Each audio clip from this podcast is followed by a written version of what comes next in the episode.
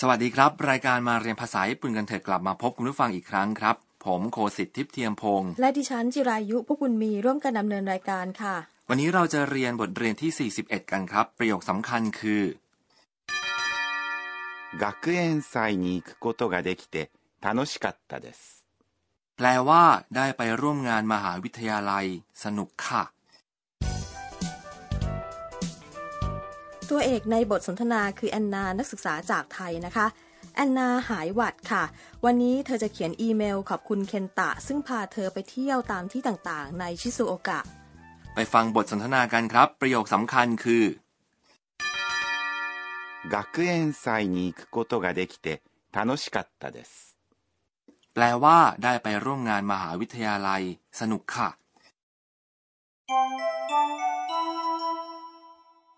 健太様お元気ですかこの間はありがとうございました学園祭に行くことができて楽しかったです次は東京で会いましょう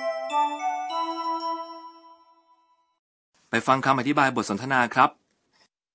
健太様、 แปลว่า คุณเคนตะ 健太様、 ในวลีนี้คำว่า 様、 คือคำสุภาพที่ใช้กับชื่อคนเพื่อแสดงความเคารพต่อบุคคลนั้น และมีความสุภาพมากกว่า 健太さん、 เราใช้คำว่าสมะในการจ่าหน้าซองจดหมายด้วยใช่ไหมคะ ถูกต้องครับ お元気ですか แปลว่า สบายดีไหมคะ お元気、 แปลว่า แข็งแรง คือคำคุณศัพท์ 元気、 ต่อท้ายคำสุภาพ お、です、 คือคำสุภาพท้ายประโยค か、 ใส่ไว้ท้ายประโยคเพื่อทำให้เป็นประโยคคำถาม จะตอบว่ายังไงคะ ถ้ามีคนมาถามว่าโอเกงคิเดสกะ อาจตอบว่า สบายดีค่ะ はい、元気です。 ในกรณีนี้ไม่ใช้คำสุภาพ โอ เพราะพูดถึงตัวเอง ดังนั้นพูดว่าเกงกิเดสแทนที่จะพูดว่าโอเกงกิเดส ใช่แล้วครับ และถ้าไม่ค่อยสบายพูดว่า ええ、まあ、 แปลว่า ก็ระดับหนึ่ง เมื่อตอบแบบนี้ก็สื่อได้ว่าไม่ค่อยสบาย この間はありがとうございました。 แปลว่า ขอบคุณสำหรับเมื่อวันก่อนค่ะ この間 แปลว่า วันก่อน は คือคำช่วยบ่งชี้หัวข้อสนทนา ありがとうございました。 แปลว่า ขอบคุณค่ะ ในกรณีนี้พูดว่าอาริงาโตโกไซมัสได้ไหมคะ ไม่ได้นะครับ เมื่อเราขอบคุณต่อสิ่งที่เกิดขึ้นไปแล้ว พูดว่าอาริกาโตโกไซมาชิตะ 学園祭に行くことができて楽しかったです。 แปลว่า ได้ไปร่วมงานมหาวิทยาลัย สนุกค่ะ นี่คือประโยคสำคัญในวันนี้ 学園祭 หมายถึงงานมหาวิทยาลัย に คือคำช่วยบ่งชี้ทิศทางความเคลื่อนไหว เช่น สถานที่ที่กำลังจะไปหรือไปแล้ว 行く、 คือรูปพจนานุกรมของ 行きます、 แปลว่า ไป ถ้ารวมรูปพจนานุกรมอิกุกับ こと、 เข้าด้วยกัน และพูดว่า 行くこと、 แปลว่า การไป เป็นการเปลี่ยนกริยาเป็นคำนามครับ が คือคำช่วยบ่งชี้ประธาน できて、 คือรูปเทของกริยา できます、 แปลว่า ได้ ซึ่งแสดงถึงความสามารถหรือศักยภาพ รูปเทะของเดกิมัสคือเดกิเตะอืม เข้าใจแล้วค่ะ ครับ ถ้าใช้รูปเทสามารถอธิบายเหตุผลหรือสาเหตุของสิ่งที่เกิดขึ้นตามมาได้คำที่ตามมาคือ 楽しかった。 เป็นรูปอดีตของคำคุณศัพท์ 楽しい、 แปลว่า สนุก des คือคำสุภาพที่ใช้ลงท้ายประโยค ลองฝึกพูดประโยคสำคัญในวันนี้กันครับ 学園祭に行くことができて楽しかったです。 ในตอนท้ายของจดหมายแอนนาเขียนว่าอย่างนี้ 次は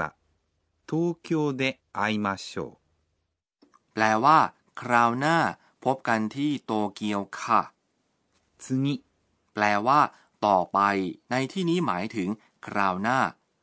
วะ คือคำช่วยบ่งชี้หัวข้อสนทนา 東京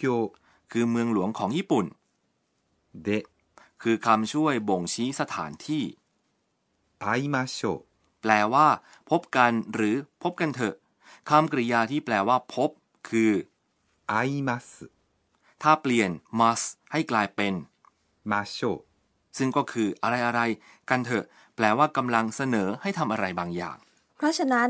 I m a s h o มีความหมายเป็นการเสนอ แปลว่า พบกันเถอะ ครับ ไปฟังบทสนทนาของบทเรียนที่ 41 กันอีกครั้งครับ ประโยคสำคัญในวันนี้คือ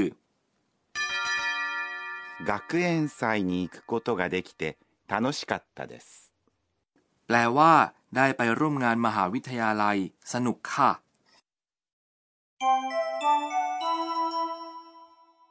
健太様お元気ですかこの間はありがとうございました学園祭に行くことができて楽しかったです次は東京で会いましょう ต่อไปเป็นช่วงครูสอนภาษาญี่ปุ่น รองศาสตราจารย์อากาเนะโทกุนางะ ที่ปรึกษาของรายการจะมาสอนเรื่องที่เราจะเรียนกันในวันนี้ ค่ะ วันนี้เราได้เรียน ikugotonga dekimas แปลว่า ไปได้ แสดงถึงความสามารถหรือศักยภาพที่จะทำบางสิ่งบางอย่างกันไปแล้วนะคะ อาจารย์กรุณาอธิบายโดยละเอียดหน่อยนะคะ ไปถามอาจารย์กันครับ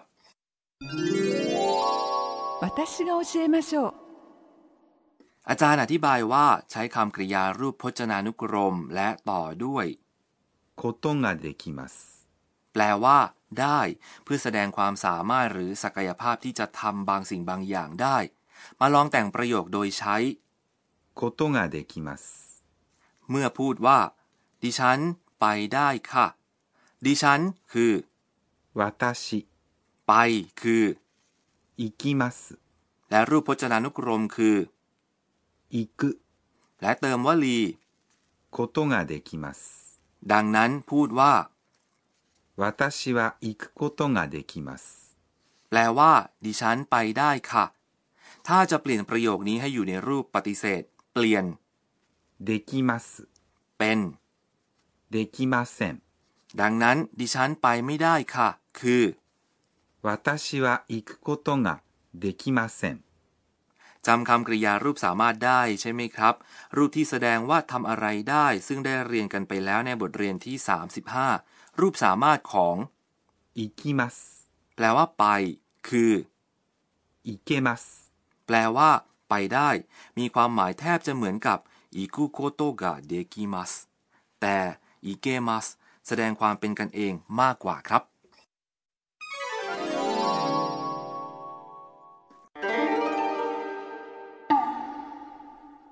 ต่อไปเป็นช่วงคำเรียนเสียงและท่าทาง วันนี้จะแนะนำคำที่แสดงความรู้สึกสดชื่น すっきり。 สุกิริคำนี้มีอะไรเกี่ยวข้องกับคำว่าสุกิที่แปลว่าชอบหรือเปล่าคะ ไม่เกี่ยวกันเลยครับ すっきり。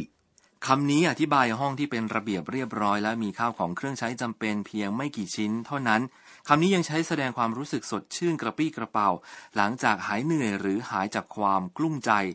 มีคำเรียนเสียงคล้ายกันที่อธิบายความรู้สึกสบาย さっぱり。 พูดว่า さっぱり。 เช่น หลังจากล้างหน้าเสร็จใหม่